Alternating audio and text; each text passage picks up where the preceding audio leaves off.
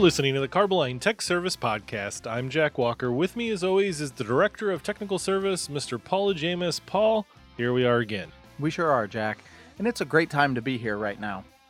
I want to remind everybody if you want to get a hold of us, technical service at carboline.com. You can also get us on Twitter at Jack underscore CTSP, and I'm at Paul underscore CTSP. Now, I guess we like to play a little dangerously. We got uh, EH&S on the line because we've decided to get a little creative in how we choose the topics here for this podcast. You know, we kept telling everybody we're going to throw a dart at a dartboard if you don't give us good recommendations of what you want to hear. So we started kind of playing with that idea a little bit, and we realized darts against a dartboard may not be the best way for us to pick a, a show. The main problem is you can't tell what we're doing. So we figured, why throw darts when you can throw knives? I like throwing knives. So what we do is up on the wall, we have four pieces of paper. One says cementitious urethane, one says polymer concrete, one says inorganic zinc, and the other one says coatings under installation. These are our four possible topics. Now, Paul, I'm going to need you to duck and as I put on my blindfold here, hold on just one second. I'm going to get ready. I'm going to get up just for consistency purposes. All right, Paul, can you verify that my blindfold is on? Jack, how many fingers am I holding up? I have no idea, but you better get them out of the way. All right, I'm going to step aside. Here goes. Woo! Oh, that was a close one. All right, what? It, I, I ducked. I ducked just in time. I What? didn't realize that you were throwing yet, but but we're in good shape. I said, here we go. All right, so looks like we landed on coatings on under insulation. All right. Looks like we're going to talk some CUI today. back prior to the 1960s, they didn't think you had to coat any kind of steel that was going to be under insulation. You know, really, what they were thinking was the insulation was going to provide enough coating for the steel. The kind of idea of it's hot and we're going to wrap it with something that's going to keep most of the rain off of it. They usually had aluminum cladding around that insulation. And they said, that's all we're going to need. The insulation is going to protect us from all the problems. One thing we've learned heat speeds corrosion. It sure does. So in 1971, the first ASTM standard was written in order to start using protective coatings underneath insulation. And really, at that point, protective coatings was a really loose term. It wasn't like we think of it now as being high performance and industrial coatings. It was anything. The most common thing they were using at that time was alkyd primers. And there was just there was no performance when they actually started getting those high temperatures and they were exposed to constant moisture. You know, those single pack primers just weren't doing the job. One thing we always tell people is that coatings under insulation, we treat it the same way as immersion surface. And if you remember back, we had a whole tank lining series of why immersion is so corrosive. So when you take a look at under insulation, would we ever put an alkyd into a tank?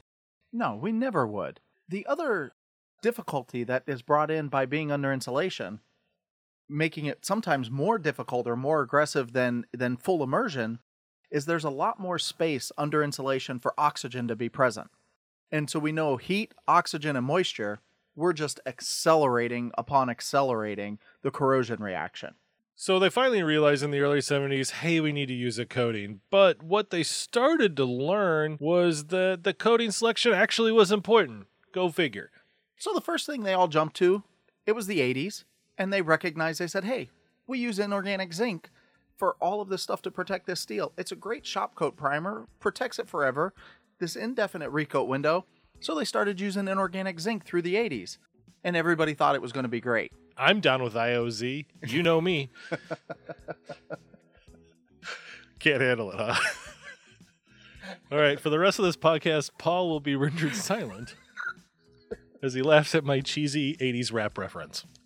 So around 1989, NACE did a study and they came out with a paper, and, and this is back when NACE papers were. I don't know how they came up with this naming system, but the I the- think this is a fantastic name. the 6H189. You think that's what I'm talking about. The 6H189.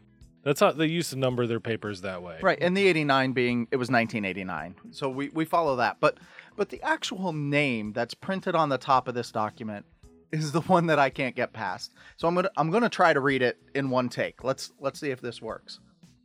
It is called a state of the art report for protective coatings for carbon steel and austenitic stainless steel surfaces under thermal insulation and cementitious fireproofing. That was really close. Holy cow! That was really close. You changed the of for a four, but I'll let you have it. Oh, see, I knew I couldn't do it. But that's a mouthful. It really is. I just want to go science. but the main thing that they learned in this study is that you shouldn't put inorganic zinc under insulation. Yeah. So remember, we talked about it in episode 15. We talked about the galvanic series. The important part about the galvanic series is that zinc is a more active metal than steel. So in your typical service, the zinc is going to corrode before the steel does. In this study, this, I'm going to shorten it, 6H189, what they found was there's a reverse in the polarity of the zinc. And what ended up happening was, in under certain conditions, the carbon steel substrates were corroding to protect the zinc. Now, that's not what it was put together for. No, and this is in the the real low end of the temperature range for your insulated tanks. So, really, the active zone where this is a problem comes in between 140 degrees Fahrenheit and 250 degrees Fahrenheit. And in these areas, what you've got is enough heat to make things accelerated and active. It's hot enough that moisture is still going to stick around for the most part. It's not hot enough that it's going to drive it off by boiling off the water. So, what you've got is just a constant accelerated set of conditions, which the zinc under those conditions, especially things like having salts present or chlorides, which are, it's not uncommon to have those in the insulation. Or if it's in the environment and they get tied up in the insulation. So now we have a salt rich, hot, wet environment that is corroding on our zinc and it's causing for this reversal. So, you know, again, this is a temperature range between 140 degrees and 250 degrees Fahrenheit that we've kind of discovered through this study that we don't want to put zinc under insulation in these. Now, there is a lot of things that you can do that will decrease that risk. So it's not saying that you can't ever do it successfully. It's just saying that your risks are always going to be increased when you do this. So then, somewhere along the lines, in another creative naming, the NACE, another NACE document that involved was the NACE Emergency Guideline 2, item 21079. That was the emergency guideline protective coatings for carbon steel and austenitic stainless steels under thermal insulation and cementitious fireproofing. So we've only talked about this as far as insulation, but this really counts for the cementitious fireproofing, like the SFRMs that we talked about with Sean in episode 18 and 19. Yeah, it really is because you've got a similar set of circumstances. Those are those are porous and breathable, and you're going to have moisture that gets trapped in those, and it's going to get trapped up against that surface. So again, you've got hot moisture being held against your your substrate. but I, I find it entertaining that it was called the emergency guideline. Was there like, we got to release this? Stat.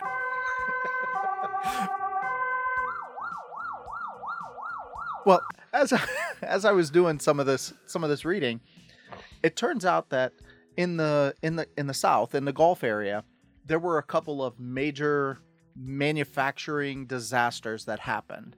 That as they got into looking at these, they said, "Hey, we found a lot more corrosion than we thought we were going to find." And they had pipes bursting and they had just total breakdowns in systems. So they tried to put something together as quick as they could to get it out to the whole industry and say, "Hey, this is dangerous. We need to go back in." And and it was it was millions and millions and millions of dollars of repairs that needed to be done to these systems. So these standards eventually evolved into the first draft of what we know today, and and this was the NACE RPO 198. Yeah, so today they have modified and updated. The NACE has updated their standards, and instead of being the RPO, it's now SP, and it's a standard practice. And what it has is it has categories for carbon steel and stainless steel, and they've got them separated, but both of them for under insulation. In the carbon steel section, there's about 10 different categories that you can work with, and the stainless steel has seven. And they label them as, as CS1, CS2 for carbon steel, or SS1, SS2 for stainless. And the difference between these categories really is just the temperature ranges at which they're going to allow the generic type of coating to be put under insulation and cementitious fireproofing. So these different systems are really the different temperature ranges, and then they give you a recommendation for what kind of coating you can use. Right. They really do leave it up to the coating manufacturers to say which of your products will fit in this range the best. They don't want it to be something where they're too specific in any of these. So they allow it to be, you know, temperature ranges of negative 50 degrees Fahrenheit to 140. Uh, CS3 is a common one. It's negative 50 to 400. So that's why you see a lot of industrial coatings companies with a 400 degree or 450 degree epoxy because it meets nicely into CS1, CS3, CS4 type standings, which are recommended for up to 400 degrees under insulation. What we did is we gave you a really brief overview about the history of coatings under insulation. We can break it down later and get into a little bit more of the detail in a different episode. Now you have a good idea of where the theory and thought process changed over the years. One of the things that we try to do with this podcast is just give you tools for your toolbox and hopefully an understanding or a knowledge that this document exists will be able to let you go look it up. You can get it from NACE and it tells you all about these categories in great detail of what kinds of coating systems they recommend for, you know, say a, a CS6 or something and you can you can really work and if you put your specs together following these, it's going to be much easier for the coatings companies to put in products that fit into these ranges. Exactly. And if you are working on a coating specification, just go ahead and give the Carboline Tech Service team a call and we can give you the proper Carboline product to go along with your situation. We have the solution. We sure do, Jack.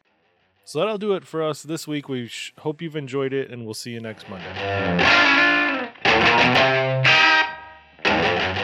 No actual knives were thrown during the recording of this podcast. All representation of knife throwing was indeed fictitious and not real. Did not happen, not even for a little bit, even for a second, definitely not at work.